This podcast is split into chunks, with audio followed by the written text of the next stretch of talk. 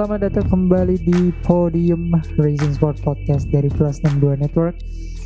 Episode 14 bersama gue Raffi dan Aldi masih di episode ini. Um, Setelah dua minggu kita nggak upload di Podium akhirnya kita upload lagi setelah ya disibukkan oleh beberapa hal. Tapi main to listen di episode 13 kita ngebahas tentang uh, Brazilian Grand Prix uh, Valencia sedikit-sedikit kalau gue inget uh, yang pasti kita ngebahas tentang race fantastis dari Lewis Hamilton di mana dia jumping dari posisi 10 menjadi juara dan cut the deficit antara Hamilton dan Verstappen. Uh, jangan lupa juga untuk dengerin episode tribute untuk Valentino Rossi, uh, Grazie Vale, di mana gue dan Aldi ngomongin tentang Valentino Rossi selama di MotoGP mulai dari uh, kejuaraan terbaik, uh, balapan terbaik, uh, helm terbaik dan anything about Rossi yang kita berdua ketahuin. Still with me Rainer dan Aldi di episode 4 ini. How's everything, man? Yeah, fine. Everything was good. Um, yeah, Desember yang Desember di akhir 2021, uh, Desember yang baru mau mulai aja udah ada yang nakut-nakutin gelombang tiga. Oh. ada aja, ada aja memang. Ada aja. Di akhir November dan di awal Desember ini muncul sebuah varian baru ya. Bukan varian hmm. Spider-Man tapi varian COVID ya. Lebih yeah. banyak variannya dibandingkan Loki ya. Gue lihat-lihat ini udah ada tiga ya. Yang original, ada yang Delta, ada yang baru nih Omicron ya gue nggak tahu kenapa tapi uh, apa ya isunya tuh it's not uh, tidak begitu berbahaya kayak delta ya? If I'm not mistaken. Yeah, tapi but namanya lucu sih kayak apa omicron ingetin gue sama film. Optimus Omicron Decepticon. Decepticon. Ya mungkin yeah. orang yang bikin namanya itu emang lagi inspired atau dia habis nonton Transformer Probably. Yeah. Soalnya namanya udah mulai ke sini mulai aneh-aneh. Ya stay safe for everyone karena udah muncul di Australia. Australia udah tutup border. Mudah-mudahan si Melbourne kagak kagak ini lagi ya, kagak ketunda lagi nih Melbourne udah dua tahun true straight years uh, absen di Formula One. Terus um, di Afrika Selatan ya kalau nggak salah pertama kali uh, varian ini mulai merebak Terus sekarang udah beberapa titik di Amerika Serikat, even di New York katanya juga ada. Tapi memang orang-orang aneh sih ya di sana. But aman ya di Timur Tengah yang akan menyelenggarakan Formula One selama tiga race beruntun sepertinya aman-aman saja. So let's talk about let's not talk about COVID man. I mean uh, it's it's tiring. Uh, gue tuh udah nge-podcast dua tahun belakangan ngebahas tentang COVID. Jadi uh, let's not talk about that. Let's talk about Formula One. Di episode terlalu kita bahas tentang uh, Brazilian Grand Prix, kita prediksi tentang Qatar which the prediction turn out pretty much okay walaupun ada beberapa hal yang uh, apa ya, ada beberapa hal yang berubah ya dari prediksi kita. Let's shortly review salah satu race yang cukup aneh yaitu di Losail ya. Gue udah bilang ke Aldi di episode sebelumnya, gue ini masih unfamiliar kalau melihat mobil di Losail, but the race is quite interesting ya. Mengingat ya around around berapa lagi ya? 45 ya quite quite short laps sejujurnya di di Losail mengingat sebenarnya track ini cukup apa ya cukup cepat tapi lapnya cukup pendek ya which Lewis Hamilton once again uh, winning the race by a fine fine margin atas Max Verstappen yang sebelum race mendapatkan penalti karena tidak mengindahkan dua bendera kuning. Sebelum ke race-nya what do you think about penalti yang dikasih kepada Verstappen. Is it fair? Mengingat Bottas juga kena kan uh, satu satu kibaran bendera, Verstappen kena dua kibaran bendera. Verstappen harus kena lima grid penalti, Bottas tiga grid penalti, semuanya di decide sebelum race. Do you think it's rigged atau lu it's okay, it's rules is the rules gitu?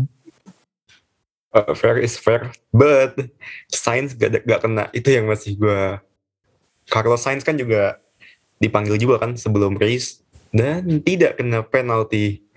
Jadi ya gue disappointing sih karena kok cuman si dua pembalap yang ah, istilahnya tim terhebat dua pembalap dengan mobil terhebat kenapa Carlos Sainz gak include juga di dalamnya gue masih mempertanyakan si Sainz tapi kalau Max sama Valtteri sih I think ya udah fair lah. Lagian kalau Max ya Max di kondisi-kondisi kayak gini kan kondisi segala position kan harus diambil sama dia poinnya. Sebenarnya hmm. gue kan sempat lihat juga kualifikasinya hari Sabtu malamnya. Gue nonton emang sebenarnya udah ada uh, warningnya kalau ada yellow flag tapi dia masih nge-push sebenarnya gue gue gue gue agak bingung ya soalnya kan yellow flagnya antara mau dikibarin atau atau enggak soalnya kan mobil Pierre Gasly saat itu kan membingungkan kondisinya. Haruskah di yellow flag atau atau, atau, atau tidak? Maybe yang nonton paham deh. Pierre Gasly itu saat kualifikasi nah saat mobil DNF itu dia naruh mobil di tempat yang membingungkan para steward race sana. Karena antara mau di bikin yellow flag atau tidak. Karena dia benar-benar di straight line tapi di pinggir. Mungkin true true. Itu kondisi mungkin kalau jadi apa ya jadi ini race-nya FIA-nya lu pasti kebingungan deh lu ngeliat mobil di sam, di pinggir straight line tapi nggak di tengah-tengah jadi gua rasa ya ya ya nggak nggak laki aja sih buat Max dan emang balapan kali ini memang bukan tracknya Red Bull sih. Hmm, memang bukan tracknya Red Bull ya, but Yeah, actually they they they displaying a very good race ya. Cuman uh, sadly Sergio Perez harus to stop strategy yang membuat dia kehilangan uh, podium places yang diambil oleh Nando Fernando Alonso rookie terbaik uh, musim ini akhirnya kembali ke podium selama if I'm not mistaken tujuh musim absen dari podium. Terakhir dia dapat podium bersama Ferrari di Hungary 2014 seingat gue race itu dia hampir menang uh, tapi sayang karena kemampuan mesin Ferrari 2014 yang sangat-sangat mengecewakan akhirnya Alonso kalah sama Ricciardo dan dia seal the second place di situ. Dan akhirnya dia podium lagi uh, setelah beberapa attempts yang gagal dia akhirnya podium lagi dengan strategi satu stop ya uh, Alpine ini. Dia sempat di overtake Perez tapi uh, Alpine, Alonso, Ocon dan tim melakukan strategi yang memaksa uh, Alonso untuk uh, menggunakan one stop strategi. Alonso di sini start di P2 ya. Dia initially start di P P4 kalau gua nggak salah. Uh, karena Bottas dan Verstappen yang kena penalti jadi Alonso Alonso sebenarnya bilang sih gue mau aiming untuk race win tapi akhirnya dia tidak begitu ya yeah, he, he just trying to be realistic dengan kondisi mobilnya but what do you think about Alonso, long awaited podium at 40 years old, man. Ya, memang benar-benar it his day uh, kualifikasi dapat P5, beruntung naik P3, startnya juga bagus, di mana bikin Pierre Gasly kebingungan startnya. Karena dia startnya Alonso ya seperti kita tahu master of start lah. Dia startnya kan selalu bagus lah jarang jelek. Balapannya pun juga gue gue bilang Alonso ini mungkin kemamp ada satu kemampuan yang menurut gue nggak pernah bakal dibahas sama orang itu kemampuan Fernando Alonso keeping his tire tetap live karena kan dia one stop one stop di Qatar ini kan tricky. Betul. Karena kemarin itu banyak sekali yang uh, puncture. Gue sebenarnya lebih seneng Qatar ini dibikin balapannya itu balapan 80 lap oh, sekian. Waduh, lama banget. Biar biar pak biar para one stopper kebingungan karena kalau kan ke kemarin tuh berapa ya? Uh, 60-ish kalau gua nggak salah. Iya, kalau mungkin di, di dinaikin lagi lah, saya nambahin 5 atau 7 lap, itu one, one stopper pasti kebingungan itu dan itu menurut gue lebih fair karena gue gue ngerasa Pirelli ini ngasih ban yang tidak menguntungkan nih buat para pembalap kalau buat gue ya. Seperti biasa. Terlepas dari curve-nya itu curve-nya MotoGP yang curve tinggi-tinggi di samping. Tapi gue rasa Pirelli ngasih ban yang tidak menguntungkan para pembalap. Dan korbannya kan banyak. Uh, ya PRS mungkin salah satunya. Bottas jadi korban.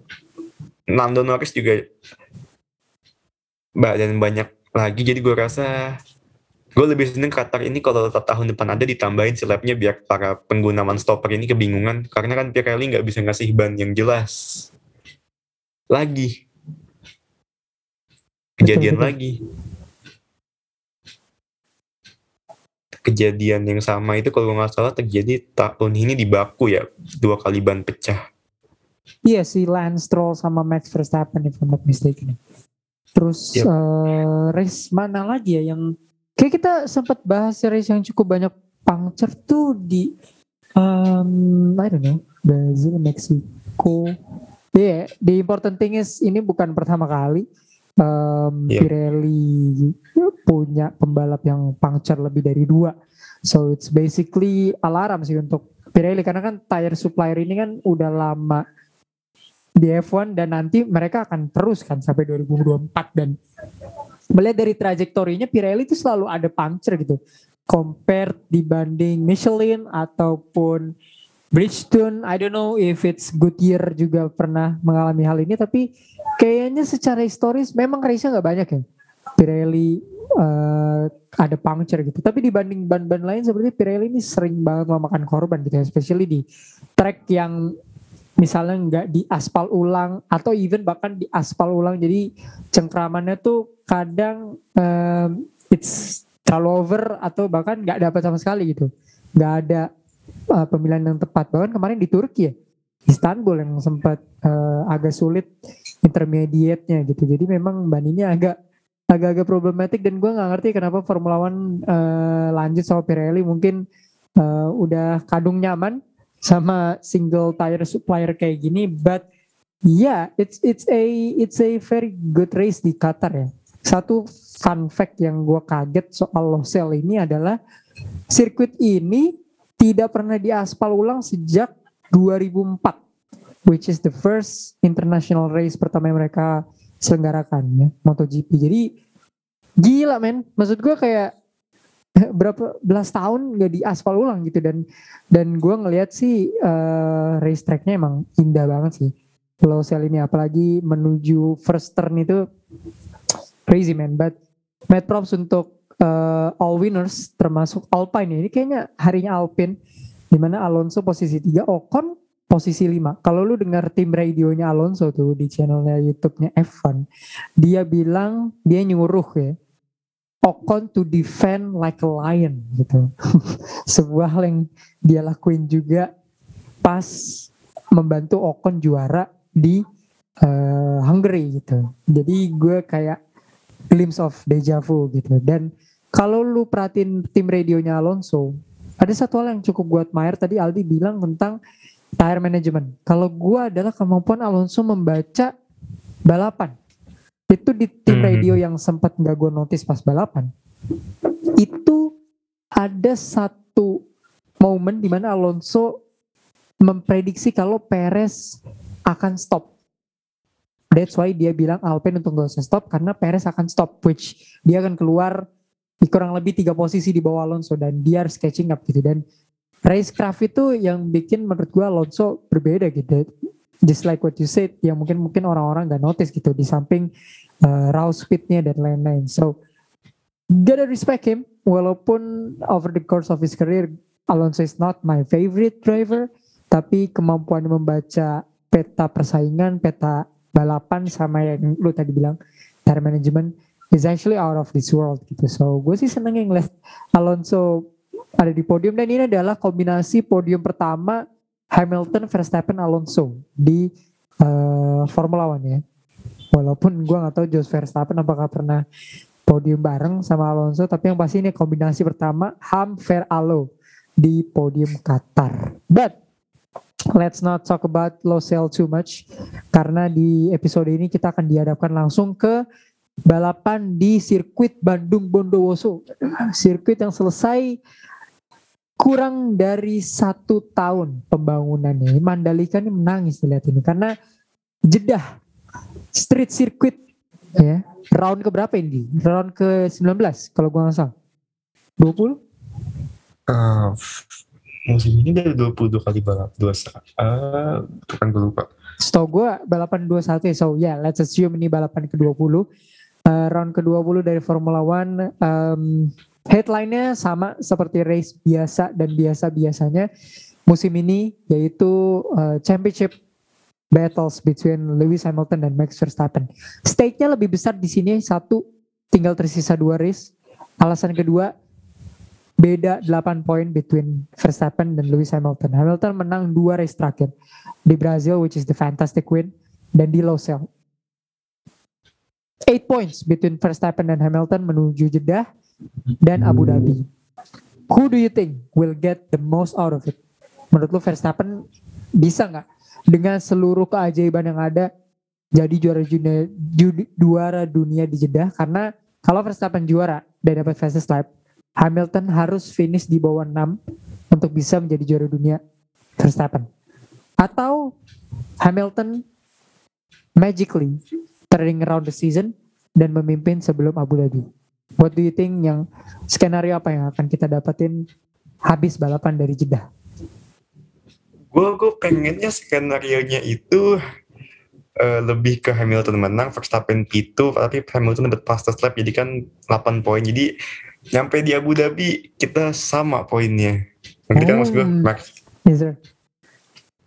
Jadi nanti di Abu Dhabi baru udah tuh biar sama-sama gue nggak tahu gue gue gue gue itu kepengen sebenarnya kan musim ini dua-duanya juara sumpah. Gue pengen musim ini dua-duanya kalau bisa standing akhirnya ya poinnya sama.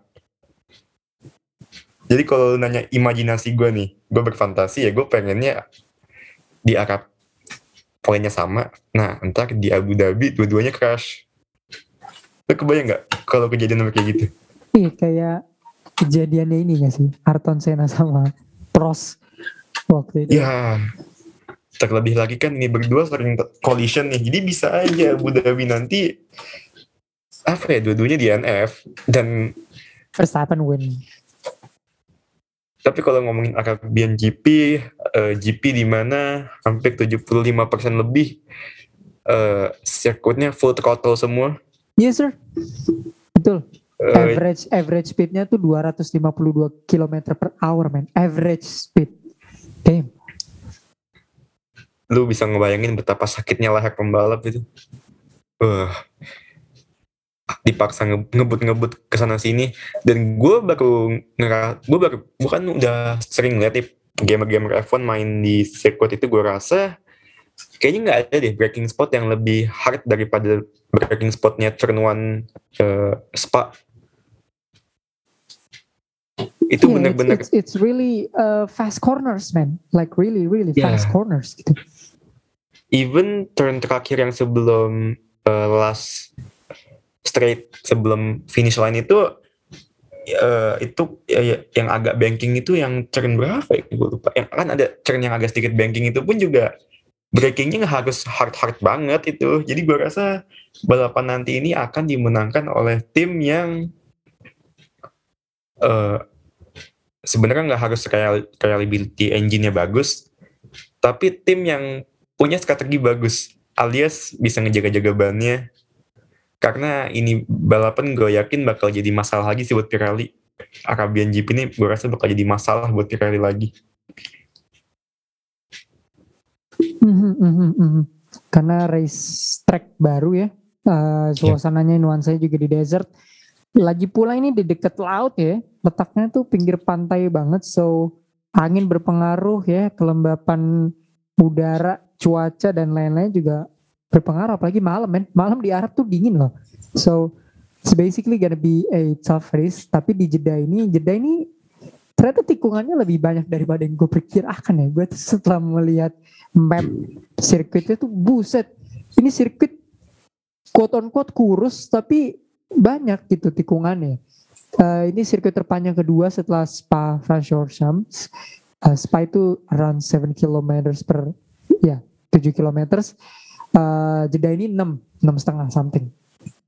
So it's gonna be a long race tapi uh, melihat dari fast corners tuh uh, it's gonna be interesting race ya. Um, jadi gue berharap sih juga skenario yang sama kayak lo ya. Hamilton menang, yeah. get the fastest lap, Verstappen kedua or vice versa uh, biar menuju Abu Dhabi kita mendapatkan tighter race nih. Tapi yang pasti momentumnya sekarang ada di Hamilton. Beberapa episode lalu lu bilang momentum ada di Verstappen karena Hamilton under pressure a lot. Sekarang menurut gue momentum ada di Hamilton karena he won the last two race, dia akan menggunakan mesin komponen mesin barunya di dua race terakhir ini. Dan dua race terakhir sepertinya kan lean on kepada karakter mobil dari Mercedes gitu. Apalagi Abu Dhabi, well tahun lalu Verstappen kalau gua nggak salah yang menang Abu Dhabi, tapi perlu diingat Abu Dhabi ini juga mengalami perubahan struktural sirkuit gitu ya. Jadi bentuknya tuh lebih uh, lebih cepat gitu lah. So it's gonna be tough race untuk Verstappen sih. He gonna dia harus cari cara dan untuk mengalahkan Hamilton lu harus harus tampil sempurna kayak yang dia biasa lakuin di race-race melawan Hamilton dan it's gonna be a two horse race antara mereka berdua sih. Gue berharapnya Hamilton Rosberg SQ di Bahrain 2014 if you remember uh, gue sih pengennya kayak gitu tapi uh, melihat dari sedikit kejomplangan antara Mercedes dan Red Bull khususnya setelah mereka mengupgrade uh, komponen ICE dari Hamilton. I gotta say it's gonna be Hamilton race. Nah masalahnya sekarang adalah apa yang akan Verstappen lakukan? Ketika ya let's say anggap aja Verstappen akan main aman. Seperti dia lakuin di Losail dari damage limitation tapi uh, stake-nya akan lebih kuat lagi setelah race selanjutnya. Kalau Hamilton menang dari sini Berarti Hamilton udah menang, correct me if I'm wrong, 7 kali. Which Verstappen udah menang 9 kali. Ini balik lagi koreksi gua kalau salah. Tapi Verstappen udah unggul jumlah kemenangan. Syarat pembalap juara dunia itu selain poinnya banyak adalah harus juara seri yang lebih banyak juga. Just in case skenario yang lo bilang tadi mereka tight in points. Kalau mereka tight in points, ya udah yang dapat kemenangan lebih banyak kan yang juara dunia. Jadi menurut gue Verstappen udah punya dua lebih dari dua race kemenangan advantage win dibandingkan Hamilton. Kalau aja uh, di, di race Abu Dhabi mereka nol, crash into Lewis itu yang paling itu yang paling make sense menurut gue karena uh, kalau Lewis menang dari poin kan Lewis gak harus crash gitu. Tapi it's gonna be interesting race di Jeddah menurut gue. Uh, ini track baru, walaupun gue bilang Mercedes akan punya upper hand, uh, it's anybody's game. Di track baru kayak Losail kemarin, even though Hamilton jauh ya, tapi di belakang kan kita nggak bisa prediksi apa yang terjadi gitu. Jadi menurut gue Jeddah ini akan lebih sengit karena run off areanya yang sangat-sangat tipis. Ini seperti street circuit pada umumnya ya. Uh, eh, gue, I don't know. Menurut lu prediksi lu berapa kali safety car akan keluar di di di race ini? Three times? Two times? Uh, kok kalau gue ngerasa pembalap pembalap rookie nanti bakal bermasalah itu bertiga. Sunoda. oh Mazepin, eh Mazepin sekarang udah udah keren loh. Dia udah konsisten dia. Jadi dia nyiapin chassis baru ya? Dia, dia bukan dia nyiapin chassis baru. Eh, Kalau nggak salah bokapnya kan... Saya ya. as far as I know, bokapnya kan minta ke khas buat uh, chassis baru udah dimodalin oh, tuh. Muntah-muntah, eh minta-minta kayak gitu ya? Oh, keren banget sih. Gue gak tau, gue, gue dapet berita simpang siur gitu katanya. Gue gak tau kayak itu hoax deh. Karena kan ya paling paling mentok paling ganti engine lah paling paling mentok lah itu. Tapi tim kayak khas punya berapa duit sih buat gonta ganti engine? Kan gak banyak. Ya gue rasa balapan uh, nanti di Arab bakal banyak safety car karena seperti yang tadi kita singgung uh, full throttle-nya itu hampir 80%. But ya yang namanya wheel to wheel, side to side pasti bakal banyak dong kalau dengan sirkuit dengan kecepatan secepat itu dan di dua balapan terakhir ini kan banyak yang lagi bersaing nih uh, yang either namanya Mac, uh, Alpine Alfa Tauri, McLaren Ferrari, Red Bull sama Merc. Jadi gue rasa balapan nanti Arab GP ini bakal banyak kejutannya. Dan kita tidak boleh lupa dua tahun terakhir ini uh, apa ya balapan uh, apa sisa balapan kedua di dua tahun terakhir ini pemenangnya kan pemenangnya kan selalu tidak ketahuan tidak ketebak. 2019 Sao Paulo pemenang Gasly. Eh I'm sorry. Uh, 2019 Sao Paulo uh, I mean podiumnya podiumnya Gasly. 2020 podiumnya lebih aneh lagi Sahir si Perez Ocon sama Lance ya. Nah gue rasa 2021 akan keulang lagi uh, unexpected podium buat balapan akap GP nanti sih kalau safety car bakal banyak Hmm. Bakal banyak sekali gue rasa. Apalagi dari pembalap-pembalap rookie-nya itu. Mungkin either Mazepin or Tsunoda lah. Tapi kayaknya Yuki bakal main safe sih. Karena he have to help Gasly as long as he can. Iyalah. Iyalah. Gasly ini single-handedly carrying Alpha Tauri man. So iya Yuki Tsunoda gak ada gak ada upgrade his uh, game gitu ya. Tapi I expect dua sampai tiga safety car sih karena gue melihat kiri kanan ini tembok ya. Uh, runoff oh, area itu cuma ada di tikungan-tikungan yang agak lebar gitu. Kalau gue nggak salah tikungan 15, 16 kalau gue nggak salah. Jadi um, it's gonna be a tight race dan expecting a lot of safety car karena dengan uh, jarak yang tidak seberapa ini dan fast corner, fast circuit, lu bisa menempuh dalam jarak average 252 km. Itu kalau geser sedikit, hancur lebur sudah gitu. Jadi gue berharap sih tidak ada another Roman Grosjean-nya karena uh, I mean it's ini tepat banget ya setelah yang lalu kita melihat uh, Grosjean itu uh, meledak mobilnya. Jadi gue berharap ya nggak bisa hati-hati kalau lu udah udah driving around 250 km per jam jadi gue berharapnya tidak ada apa pun lah yang buruk-buruk tapi seperti safety sih seperti gue nggak harap seperti sangat karena temboknya tembok-tembok yang kan kalau Grosjean kemarin temboknya itu kan ah bukan tembok sebenarnya itu lebih kayak besi gitu kalau gue mhm. ngelihat Arab GP nanti gue rasa ini salah satu track dengan standar safe paling tinggi maybe. Oh. Ya, emang emang sirkuit baru sih jadi iya. standarnya pun juga kayaknya Arab GP ini bakal ngasih apa ya ngasih warning gitu ke sirkuit-sirkuit tradisional buat ningkatin standar mereka karena Arab GP nanti itu bukan cuma track yang ada tapi ada juga kayak uh, Dufannya juga ada. Oh, aduh. Gimana? Ada Dufannya juga kan sana? Betul. Uh, betul. Jadi ini kayak bukan di kayak di Marina Bay lah ya ada ada Ferris yeah. kan keren keren. Iya tapi tidak terlalu di highlight dari Marina Bay. Kalau kalau Arab GP nanti ini emang benar-benar everything yang dibangun di sekitar itu di highlight semua. Jadi gue rasa sirkuit tradisional udah mulai ketar-ketir nih karena ya sirkuit-sirkuit jalanan ini udah mulai ngasih standar yang sangat tinggi sekali. Walaupun kita tidak tahu bagaimana keseruan balapannya, tapi gue gue setuju banget. Sirkuit tradisional tuh mulai harus cari cara how to entertain atau look good gitu. Karena gue melihat yep. beberapa sirkuit tradisional just you know mungkin mereka bisa menyajikan balapan yang menarik. Tapi sirkuit membosankan seperti Catalunya, sirkuit membosankan lain seperti hmm, let's say let's say ya Silverstone harus lebih uh, advance di sisi ini karena kayak lu bilang tadi sirkuit-sirkuit street circuit macam Abu Dhabi, macam Jeddah. Ini udah mulai udah mulai ini, udah mulai kasih sinyal bahwa mereka serius untuk mengadakan Formula One.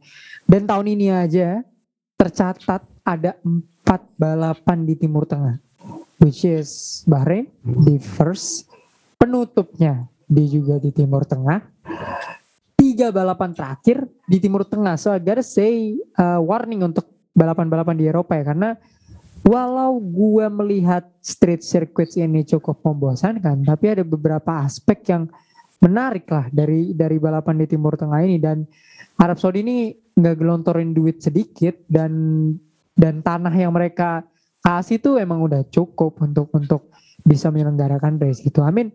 6 kilo bro menyediakan sirkuit yang dibangun kurang dari satu tahun itu 6 kilo men. Jadi menurut gua uh, they being serious about this uh, untuk memasarkan negara mereka nggak usah ngomongin Formula One ya. Bahkan mereka udah menyasar ke sepak bola mereka udah menyasar di beberapa olahraga lain so yeah, hati-hati ya. Karena ini sirkuit Bandung Bondowoso ini. Cuman kurang dari satu tahun ya dua minggu terakhir tuh pembangunan masih jelek banget gue di TikTok ya. Tapi slowly but sure sirkuit ini selesai gitu just like that ngerti gak? just like that selesai. Dan bisa menyelenggarakan balapan minggu besok. It's crazy man. It's crazy. Bahkan Mandalika harus sampai diundur-undur-undur ya uh, untuk bisa menyelenggarakan race super baik dan MotoGP dan Jeddah nih tinggal merem aja. Mungkin duitnya juga kenceng atau gimana tapi any any interesting facts lagi di mungkin soal sirkuit ini selain dibangun dua minggu terakhir atau dibangun selain dibangun kurang dari satu tahun ada Dufan ya Dufan halal Dufan ada masjid nggak ada masjid nggak sih ada masjid sih ya um, di balapan nanti pemerintah Jeddah atau pemerintah Arab kita sebutnya juga bakal meliburkan sekolah-sekolah dan universitas demi balapan nanti. Hebat. For FYI, balapan di hari Minggu, tapi kalau hari libur di sana itu kan Jumat sama Sabtu. Jadi long weekend lah kasarah di sana.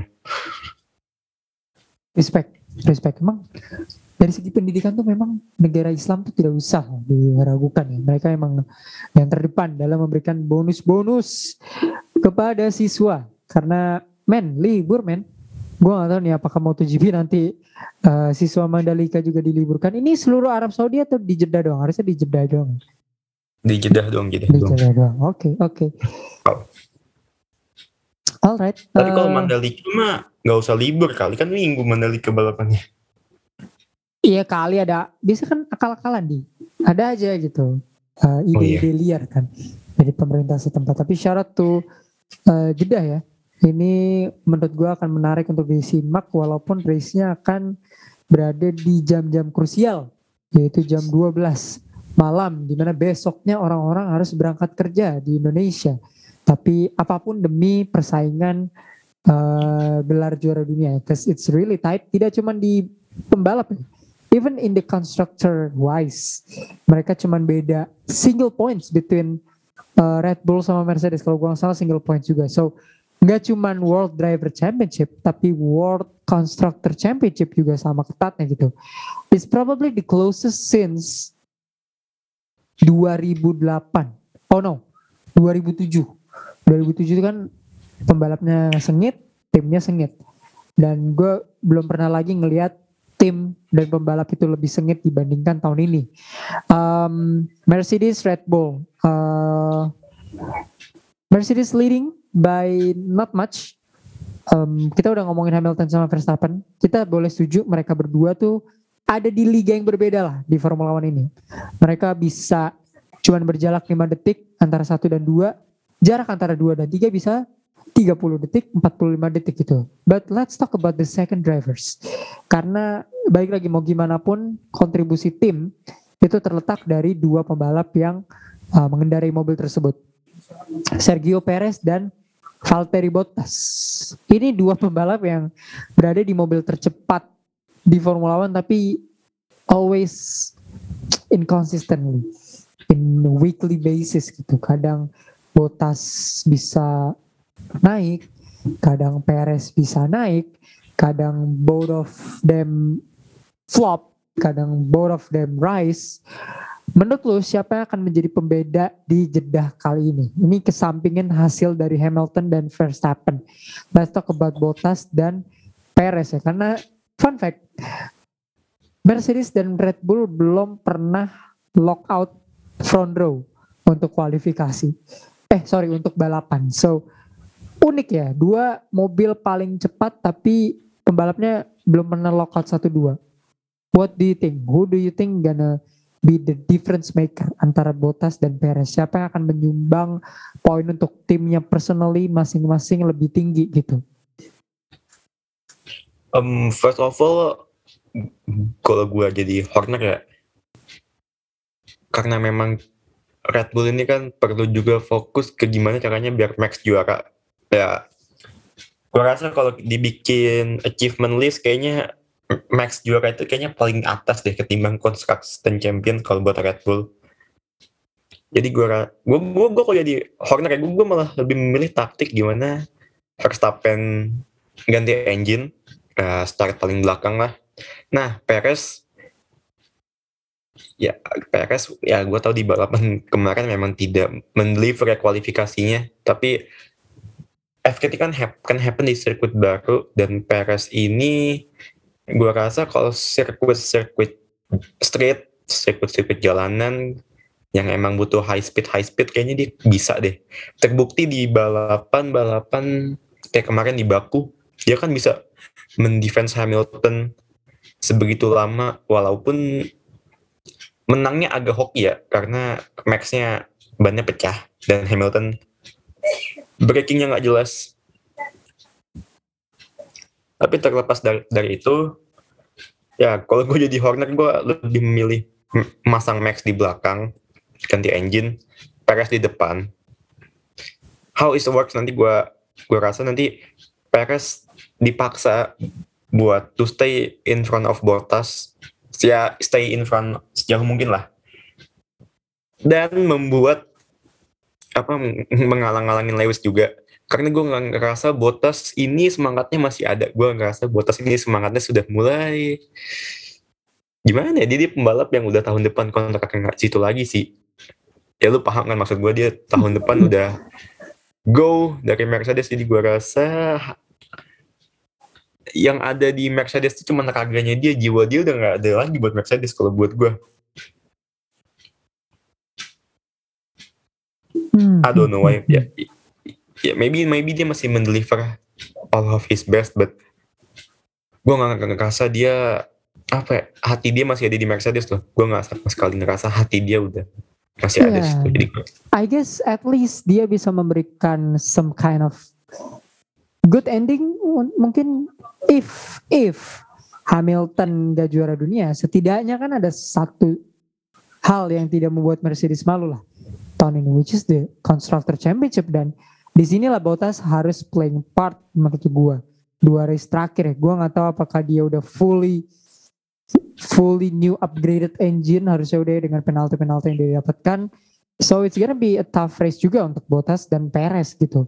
Karena both of these drivers akan melindungi nggak cuman melindungi first drivers yang ada di depan tapi juga mengambil pundi-pundi poin untuk constructor championship kita ngeliat gimana dua pembalap ini disetting pit stop di saat-saat terakhir hanya untuk mendapatkan extra point fastest lap sering banget kan lu lihat Perez di plot untuk pit stop uh, kasih ban yang lebih soft pushing to the limits di terakhir untuk dapat extra point fastest lap nggak peduli apakah dia akan dapat additional point uh, dari race-nya tapi yang penting fast lap itu. Jadi menurut gue it's gonna be tough task untuk keduanya ya. Uh, mainly untuk Bottas karena uh, the result is not really looking good untuk Bottas di dua race terakhir. Which the Brazilian Grand Prix oke okay, tapi uh, dia benar-benar roller coasternya Ferrari di Abu Dhabi gak sih lo tau gak sih itu videonya itu it's up Bottas here gitu. But um, kita geser dari World Constructor Championship ke konstruktor yang lebih stake-nya nggak begitu tinggi between McLaren dan Ferrari. Gue gak akan ngomong tentang Ferrari karena akan terkesan bias, but McLaren ini selama selama berapa race terakhir ya? Kalau kalau gue nggak salah sejak mereka flopping di Russia, mereka cuma dapat 4 poin total konstruktor championship points sejak Sochi. Setelah itu mereka belum dapat poin lebih dari dua digit dan jumlah poin McLaren sejak Sochi sama banyaknya dengan Alfa Romeo yang dibela oleh Kimi Raikkonen berusia 40 tahun dan pembalap hmm, biasa Antonio Giovinazzi. Menurut lo masih ada nggak sih harapan untuk the Orange Papayas untuk ya at least closing the gap with the Ferraris karena gue nggak mau bilang McLaren akan mengambil Ferrari obviously not but uh, menurut lo ada nggak sih harapan untuk McLaren for at least saving their faces setelah beberapa race tampil oke okay di awal. They kind of flopping a little bit di beberapa race terakhir ini especially setelah Lando Norris nggak jadi juara di Sochi. Do you think is there any lights for McLaren untuk uh, finish strong di dua race terakhir?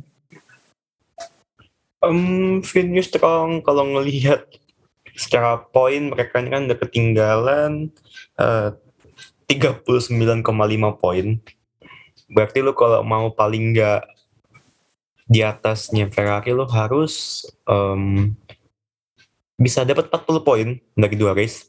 Berarti lu secara tactically harus main safe dulu. Gimana caranya lu satu race bisa dapat 20 poin paling minimal kalau lu masih mau bersaing. Kalau gue ngeliat Lando Norris, uh, gue masih pede Lando Norris ini bisa bersaing di top 5. Ya kemarin tuh di Qatar kalau buat gue unlucky aja buat dia. Nggak beruntung. Dan kebetulan Ferrari taktiknya berjalan mulus. Tidak diganggu oleh Pirelli. Tapi kalau ngeliat dua balapan nanti, ya memang secara sirkuit harusnya sih gue rasa sirkuitnya McLaren ya terlepas dari segacor-gacornya engine Ferrari akhir-akhir ini aku sih gue rasa McLaren itu type of their circuit gitu. Dan Lando Norris gak boleh banyak apa ya dulu blunder-blunder lagi di, karena Lando sama Daniel Daniel terutama si Daniel nih paling gimana ya Daniel Daniel oke okay lah musim ini dia menang. Menang di Monza tapi secara keseluruhan musim ini sadly dia ancur banget. Ya mungkin banyak yang tidak setuju sama omongan gue soal Daniel musim ini tapi menurut gue Daniel musim ini ancur banget. Lebih parah daripada musim dari lebih parah daripada musim lalu. Kalau buat gue musim ini ya. despite dia udah menang? Iya. Musim ini dia ancur banget. Uh, dia sering banget kelempar dari kualifikasi satu kan dengan mobil McLaren itu. Ya, gua, gua setuju kalau itu. Betul. Jadi ya harapan sih ada karena gue yakin Ferrari bakal mendeliver di balapan nanti. Gue biasanya kalau gue ngomongin Ferrari suka bener sini gue. Waduh. Ya, ngomong-ngomong yang baik-baik aja lah untuk Ferrari mah. Ya tapi Ferrari gue rasa di balap dua balapan nanti bakal kesulitan sih. Nah kalau Ferrari kesulitan, apa gimana McLaren-nya? Kan ini sebenarnya kuncinya. Kalau Ferrari-nya struggle, gimana McLaren-nya? Karena ya itu tadi yang gue bilang Lando Norris sama Daniel balapannya benar-benar lagi hancur banget mereka. Entah kenapa setelah Sochi uh, benar-benar hancur sehancur-hancurnya. Tapi kalau misalkan nanti ada sebuah ya memang kalau mau lu kalau mau mendapatkan 20 poin nah, memang agak sedikit sulit tapi kalau misalkan nanti banyak safety car-nya itu sih menurut gue faktor yang bisa membantu McLaren faktor-faktor di luar race itu seperti safety car. Ya memang kalau mau dapat 20 poin lo harus didukung sama faktor-faktor itu sih faktor-faktor di luar race. Ya kayak pit stop musuh lambat ya segala macem lah. Faktor-faktor yang tidak ada dalam race. Eh, but by the way, gue mau nanya dulu nih kan lu fans Ferrari nih. Ferrari kan kata musim lalu ancur-ancuran. Nah, kalau musim ini, do you think apa ya, lu lu lu bakal ini gak sih, lu bakal memuji memuji Binotto gak sih? Kalau misalkan dia berhasil P3 di konstruksi.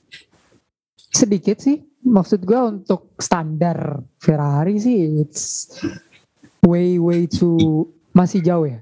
Tapi compare to last season, ya jelas ini adalah sebuah upgrade ya. Kita dapat pole position dua kali dari Leclerc. Kalau saja dia tidak crashing di Monaco, mungkin we we got one race win. Belum termasuk podium dia di Silverstone dan Carlos Sainz di Monaco dan di mana lagi ya Sainz di podium Turki kalau gue salah. Ya the the last few races lah. Tapi yang pasti it's better lah dibandingkan musim lalu. Tapi I'm not gonna praise Binotto after all gitu. Masih masih tetap dia orang, yang sama. We'll see next season mungkin. Tapi yang pasti di season is uh, ya better lah, jauh lebih baik. Yeah. Tapi untuk standar Ferrari ya, dari yang gue lihat sejak 2005, hmm, not even close man. Bukan bukan tetap bukan musim yang gue expect lah dari tim terbaik sejagat F1 sih menurut gue gitu. Good question by the way. Iya, karena gue ngerasa Binoto ini harus dikasih appreciate juga nih buat musim ini. Mereka bisa comeback dari musim lalu. Terlepas dari hasil balapannya ya 5-6-5-6 gitu yang tadi lu bilang. Iya, 5-6-5-6. Iya. iya benar. Ya memediocre kan diri lah. Gitu. Ya, tapi, tapi they, they, they basically the third best car gitu. Tapi gap between the second and the third itu jauh banget. Lu lihat gimana oh. Leclerc dihabisin sama Hamilton di Silverstone with six laps to go.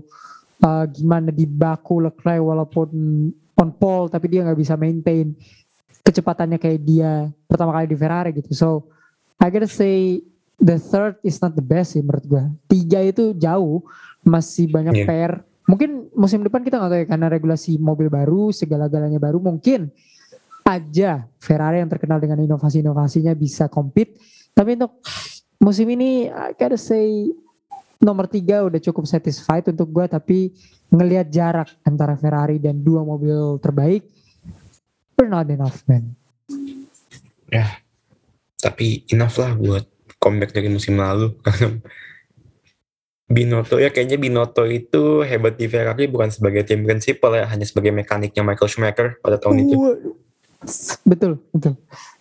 Tahu kan lu vlognya, vlognya vlognya Michael yang yep. nginin ke dia. Betul, betul. Ya. Ya, dia berpengaruh loh itu sebagai orang di belakang uh, lima tahunnya Michael Schumacher juara. Eh lima tahun ya kalau nggak salah Gondon ya. Wah, betul uh, five years hmm. or yep yep ya, ya mekaniknya dia years. Round years. Ya Bino ya Bino tuh berpengaruh kepada uh, kejayaan Ferrari pada tahun itu sebagai mekanik bukan tim prinsipal. Gonna be a tough race. Make sure you gonna watch it, man. Buat tahu ini race malam, tapi there is so many in store. Yang jelas adalah Hamilton versus Verstappen, it's obviously sorry ini disclaimer ya. Tadi di awal gue bilang Verstappen ada advantage satu race win di atas Hamilton. Kalaupun Hamilton menang dua-duanya, dia nggak akan jadi juara dunia karena Verstappen tetap akan advantage satu race win. Tapi ternyata tidak, saudara-saudara. Sekarang posisinya Verstappen 9 kemenangan, Hamilton 7.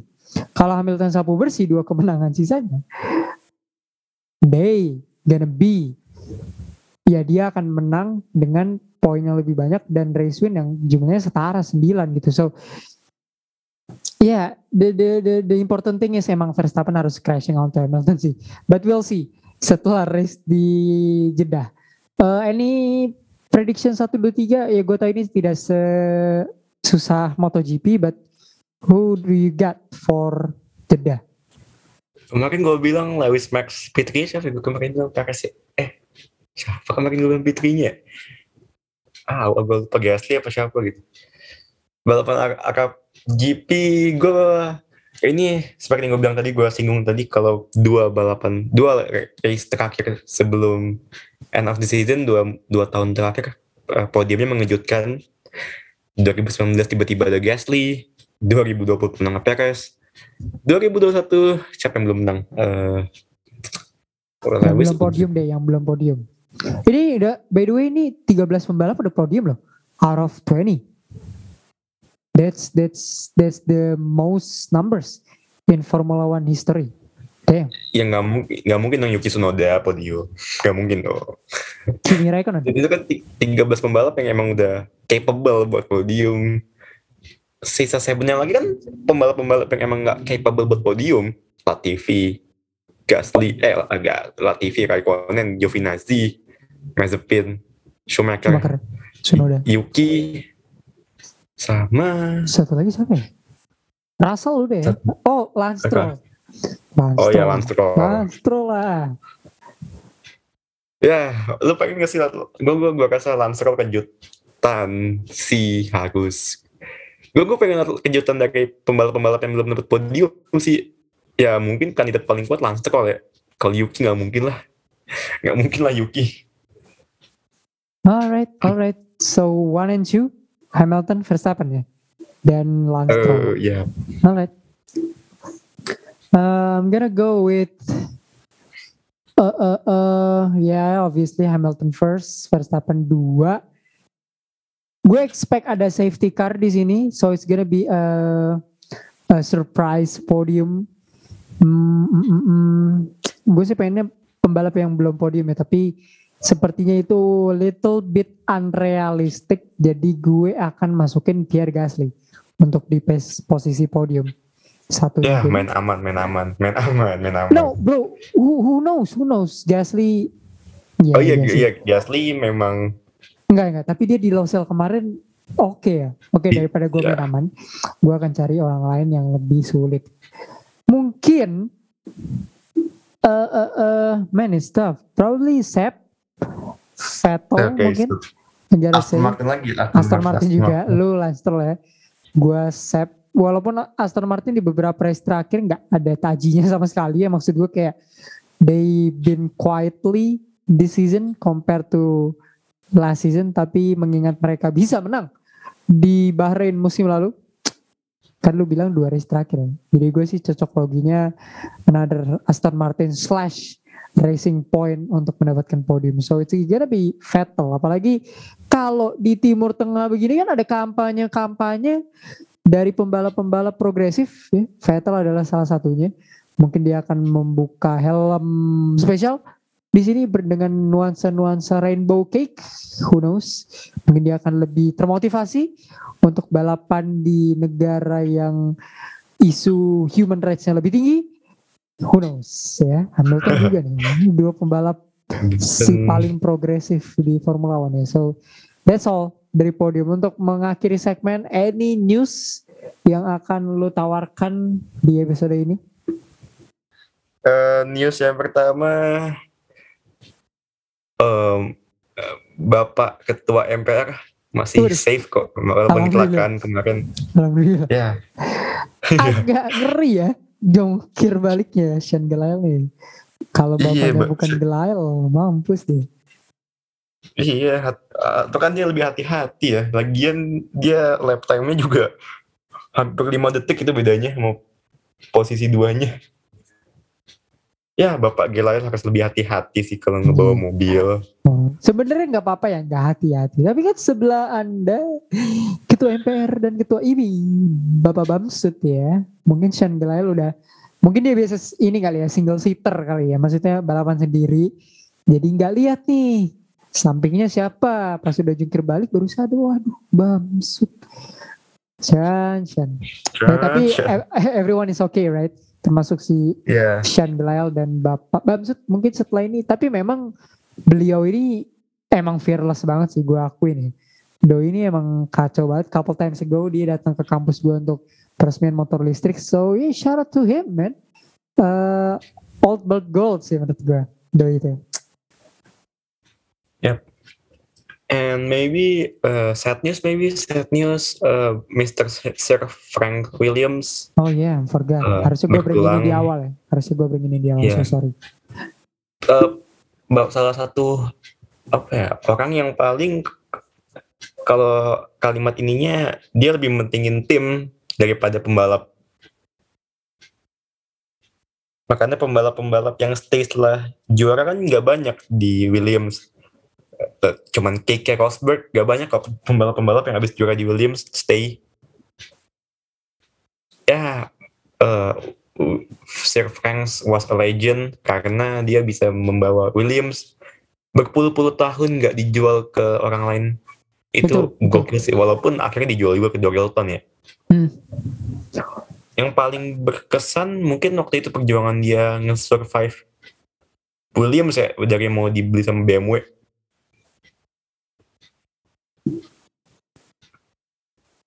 kalau ngomongin Williams. in the, in the in the middle of 2000s ya. Zamannya yeah. GPM Ralf Schumacher Nico around that years ya yeah. dan kalau ngomongin Williams Williams ini penghasil pembalap-pembalap top entah dari pembalap mudanya atau pembalap legendnya uh, kalau pembalap mudanya kita yang kita tahu ada George Russell dan di pembalap-pembalap F2 tentunya F2 juga banyak kok. Kalau di F1 ya Russell, Bottas. Pastor Maldonado. Uh, betul. oh ya pemenang terakhir di Williams dia. Yes sir. Yes sir. Maldonado itu sampai hari ini adalah pemenang terakhir dari tim Williams Catalunya 2012. Podium finisher terakhir ya adalah uh, George Russell. Jadi ya rest in peace untuk probably owner paling idealis di uh, Formula One. Idealis is not necessarily bad walaupun untuk beberapa pihak di Formula One lu nggak bisa mengandalkan hal tersebut but Sir Frank Williams show that ya yeah, uh, kalau lu punya pendirian it's gonna be fine. So uh, gue respect banget sama dia. Udah nonton sejak lama Sir Frank Williams walaupun he's in wheelchairs. Uh, menurut gue justru I I don't know if it sounds cruel or not tapi menurut gue one of the iconic thing adalah sang Sir Frank Williams and his wheelchair. Itu menurut gue kayak profesor profesor X thing yang ada di Formula One itu. Um, so basically I really respect the guy dan gue pernah punya satu diorama mobil Williams dulu Ralph Schumacher which sekali lagi gue tidak tahu di mana uh, diorama diorama gue yang dulu tapi gue punya satu Williams dulu Ralph Schumacher uh, bisa dijalankan sendiri kalau ditarik mobilnya. Jadi bahkan one of my favorite livery adalah Williams era 2000-an. Juan Pablo Montoya dan Ralf Schumacher yang HP warna biru dan putih. One of my favorite livery. Uh, Williams juga 13 kali ya juara champ, World Champions kalau gue nggak salah di era 80 akhir sampai 90 awal. They quite dominating walaupun ada McLaren di situ tapi kayak Aldi bilang mereka producing a very good amount of drivers not good even great ya kayak Rosberg uh, Nico Rosberg bahkan juga pernah membela Williams kalau gue nggak salah. Um, kalau gue nggak salah ya sekali lagi. Entah Williams atau BMW uh, the important thing is rest in peace untuk Frank Williams. Penghasil pembalap-pembalap oke. Okay. Nigel Mansell Jacques Villeneuve Diamond Hill, Ayrton Senna bahkan pernah joining di Williams, uh, GPM, Rolf Schumacher, Alex Zanardi, um, there's so many guys, Pastor Maldonado, Rubens Barrichello, banyak banget pembalap yang udah ngebela Panji. Nama Williams dan gue berharap nama ini akan terus staying on di Formula One karena nggak banyak tim yang tim apa ya tim-tim seperti ini yang long last gitu di Formula One. Dan gue berharap nama Williams akan terus abadi di Formula One seperti Sir Frank Williams yang sudah lama hidup di dunia ini. I guess that's all from today's episode. Oke. Okay? Uh, gue sama Aldi tadi ngebahas tentang Jeddah dan anything between it.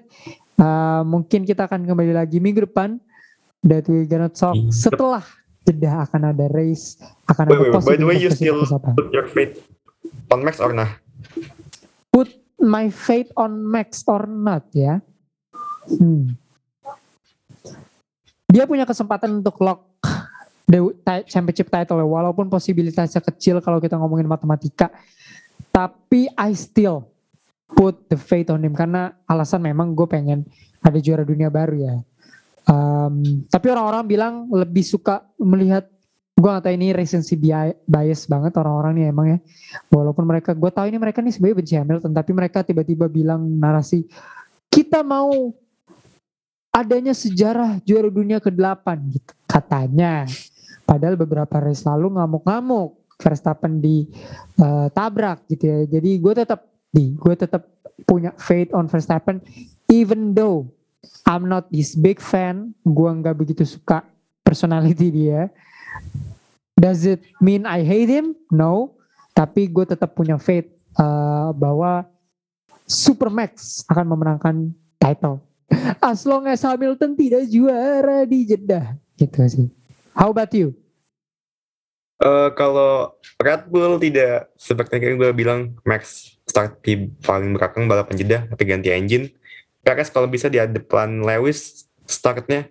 Kalau misalkan di balapan Jeddah nanti nggak kejadian atau paling nggak Max di depan Lewis startnya kalau nggak kejadian I don't know ya kayaknya gue fight gue udah mulai uh, goyang nih. Waduh iman gue kepada hashtag, Verstappen harus terus berjalan kawan.